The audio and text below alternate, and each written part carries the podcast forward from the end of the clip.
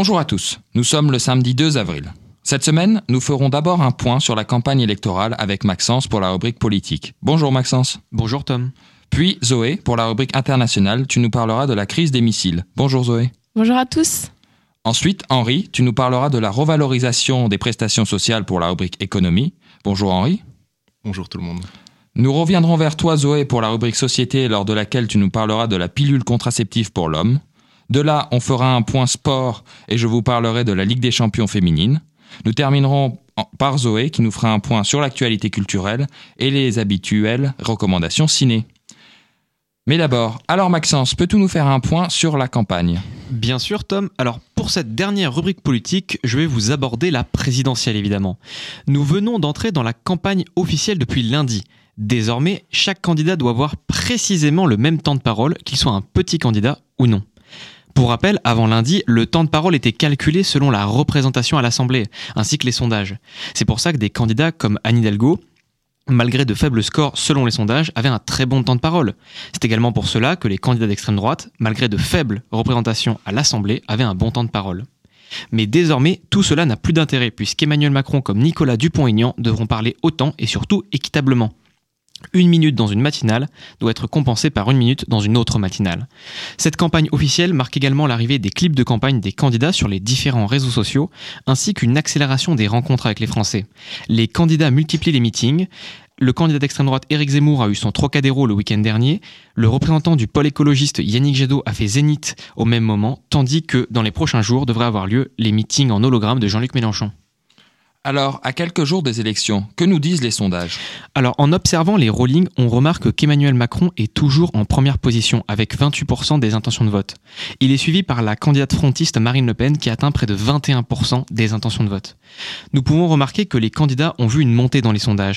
Le président sortant bénéficie de l'effet drapeau, c'est-à-dire qu'un chef d'État en temps de crise voit sa popularité monter. La candidate du RN, quant à elle, profite d'un vote utile à l'extrême droite, puisque l'on voit en même temps une chute d'Éric Zemmour dans les sondages côtoyant notamment les 10%. Une autre personnalité qui profite du vote utile, c'est Jean-Luc Mélenchon, qui recueille près de 15% des intentions de vote. Une véritable dynamique aux dépens de Yannick Jadot, qui est redescendu aux alentours de 5%.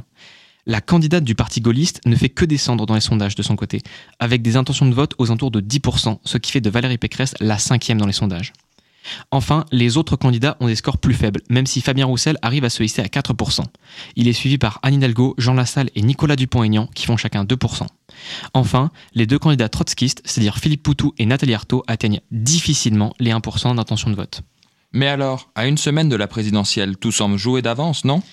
Oui, mais il ne faut pas oublier que l'abstention peut jouer un rôle majeur. Être favori à une élection n'est pas forcément bon signe, puisque, cela incite les électeurs à ne pas aller voter et ainsi rabattre les cartes. C'est un cas de figure qui s'est déjà observé le 21 avril 2002 avec Lionel Jospin, grand favori de l'élection, pourtant éliminé au premier tour. Alors avant de conclure ma chronique, n'oubliez pas que le premier tour c'est le 10 avril et que c'est les électeurs qui feront l'élection. Merci Maxence. Maintenant, dézoomons de la France pour parler international. Alors Zoé, pour cette dernière fois, de quoi as-tu choisi de nous parler? Eh bien, pour cette dernière chronique, j'ai décidé de vous parler de la Corée du Nord tout d'abord.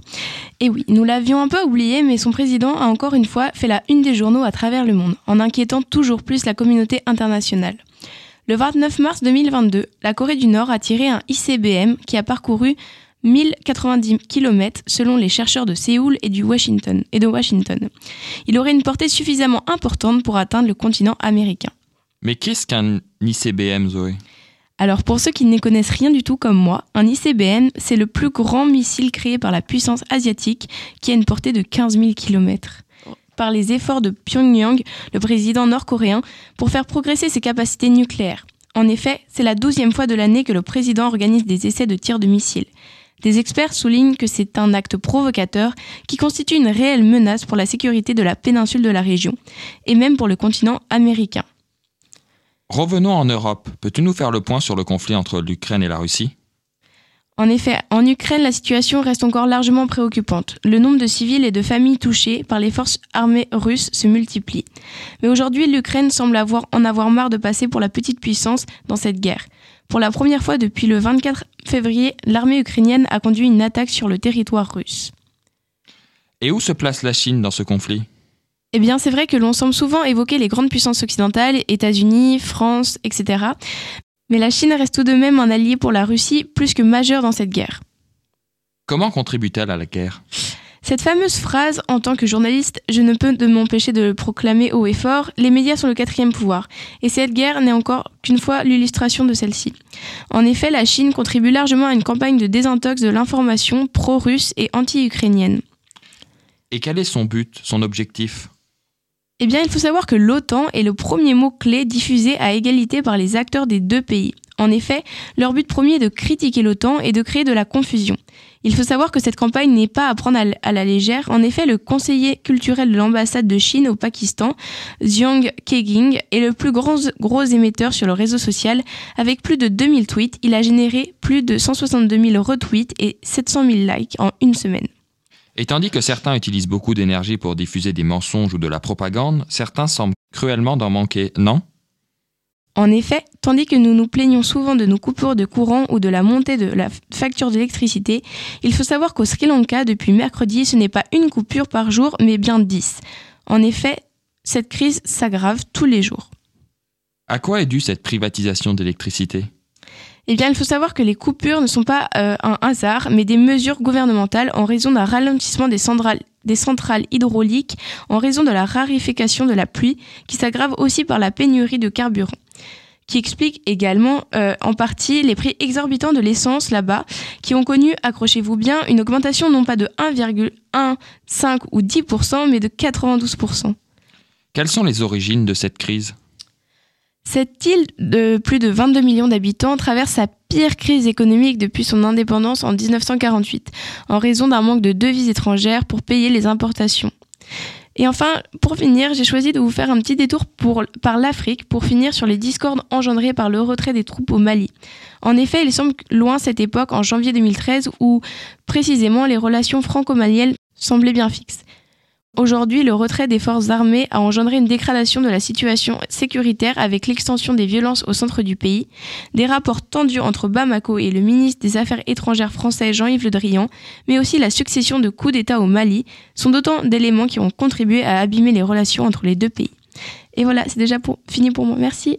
Merci Zoé, on te retrouve dans quelques minutes pour la rubrique Société. Mais maintenant, resumons sur la France et la rubrique Économie avec toi Henri. Ouais, ce vendredi 1er avril, certaines prestations sociales vont bénéficier d'une revalorisation de environ 1,8%, en raison notamment de la croissance de plus en plus inquiétante de l'inflation. Rappelons qu'en mars, le taux d'inflation a grimpé de 4,5% par rapport aux chiffres de l'an dernier. Quelles sont les prestations sociales concernées?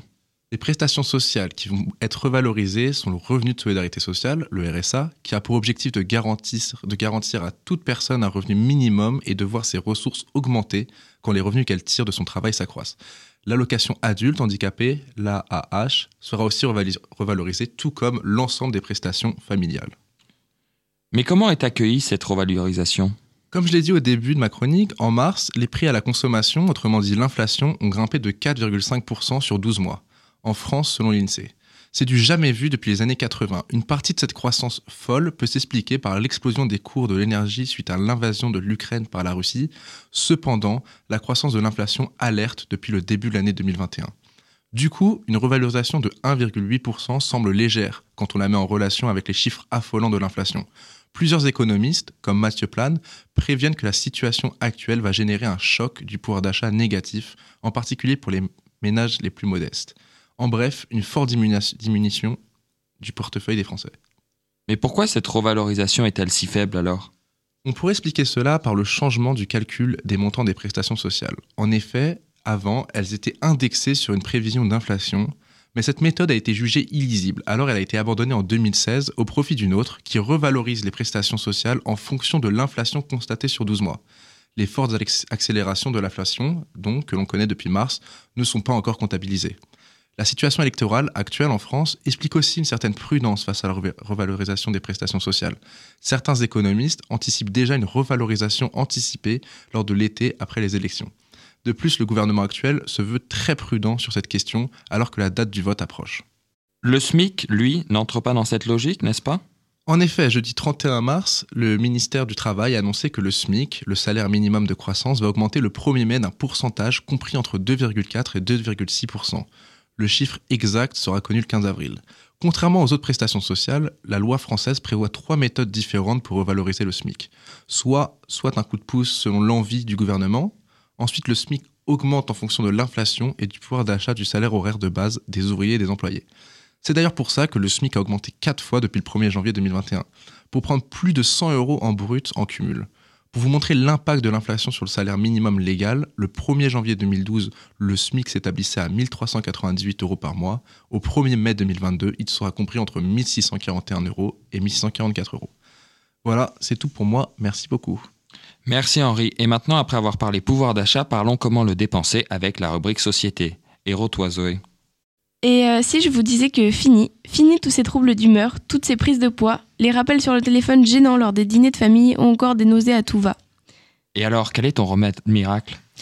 Je vais faire des heureuses, ou plutôt c'est Monsieur euh, Abdullaha Al-Noman, un étudiant de master à l'université de Minnesota, qui a annoncé ce vendredi 23 mars avoir trouvé une pilule contraceptive efficace et sans effet secondaire.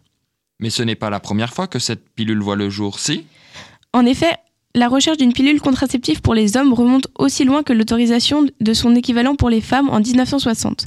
Mais dans cette perspective, une pilule voyait déjà le jour en, 2019 intitulée 11 bêta MNTDC. Elle était passée avec succès et semblait très bien fonctionner. Mais cet équivalent masculin semblait trop contraignant pour ces messieurs. En effet, les chercheurs ont utilisé longtemps la même méthode que pour la pilule féminine qui visait à agir sur l'hormone masculine, la, la testostérone.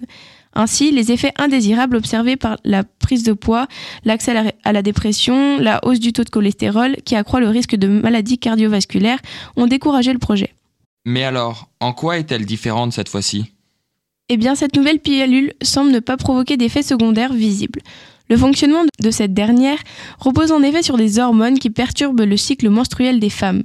À noter que la pilule féminine, intégrée chaque jour par de nombreuses femmes, présente elle aussi de nombreux effets secondaires, parmi lesquels figurent entre autres la prise de poids, de possibles accès à la dépression, ainsi qu'un risque accru de cagots sanguins et donc de thromboses vénéneuses et d'accidents cardiovasculaires. Et quand pourra-t-on la trouver sur le marché, Zoé?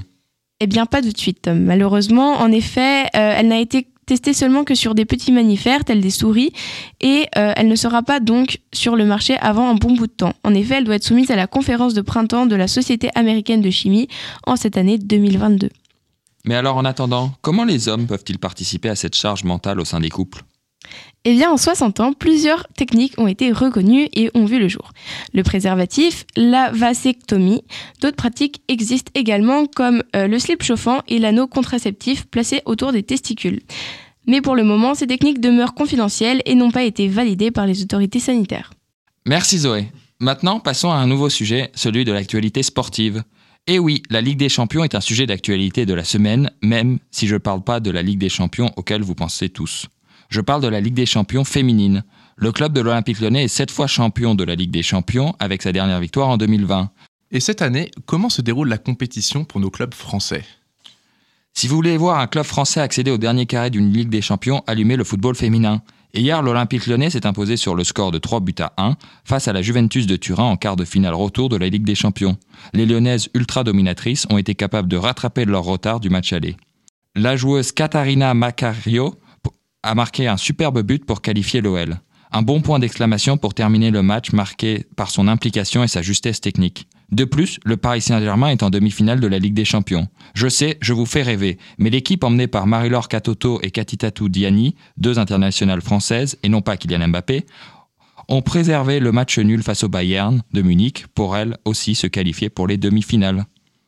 Quel est le prochain adversaire de ces équipes pour compléter ce dernier carré? Malheureusement, elles s'affrontent l'une et l'autre. Mais bon, comme le titre l'équipe ce matin, on est en finale. Un gros duel joué en deux matchs pour les deux équipes françaises en tête de la Ligue nationale, la D1 Arkmea. Maintenant, tout se jouera sur le terrain dans trois semaines. Pourquoi cette édition est-elle si marquante? Cette édition est si marquante puisqu'elle représente l'histoire et le futur de la Ligue des champions féminine. Cette semaine, le record de spectateurs dans un stade de foot a été battu quand le FC Barcelone a affronté le Real Madrid au Camp Nou pour son quart de finale. 91 553 spectateurs, un record historique qui montre l'évolution dans la mentalité des spectateurs et des fans de football en Europe et dans le monde. En France, lors de l'accueil du Bayern, le PSG a pu compter sur plus de 24 000 supporters présents au parc. L'affluence du stade s'était rapprochée du record pour un match de club féminin français qui était de plus de 30 000 personnes. Il avait été établi en novembre 2013 lors de l'OL PSG en D1 Arcmea au Groupama Stadium à Lyon. Conclusion, ne vous bloquez pas sur l'idée d'aller voir du football féminin, c'est toujours du football et elles sont bien plus fortes au niveau européen que les hommes français. Maintenant, passons à la culture. Héros à toi Zoé. Je pense que vous n'avez pas pu le manquer. Les gifs ont fusé sur l'ensemble des réseaux sociaux. Will Smith giflant Chris Rock, le présentateur de la dernière cérémonie des Oscars devant des millions de téléspectateurs. Et pourquoi cette gifle? Eh bien, il semblerait que sa blague concernant le crâne rasé de sa femme ne l'a pas fait beaucoup rire. L'a même insulté directement. En effet, Jada Pinkett Smith est en fait atteinte d'une alcépie, une maladie provoquant la perte de cheveux. Et maintenant, passons à un autre sujet, le dernier documentaire sur France Bleu dans la série La fabrique du mensonge. Et oui, le dernier documentaire de cette série de, documentaires de une heure à peu près euh, montre les dessous de l'antisémisme en France où un Français sur quatre est antisémite. Et oui, j'étais aussi choquée que vous. En effet, euh, la propagation des fake news et les théories complotistes sur les réseaux sociaux ont largement contribué à cette diffusion d'idées, et notamment lors du confinement.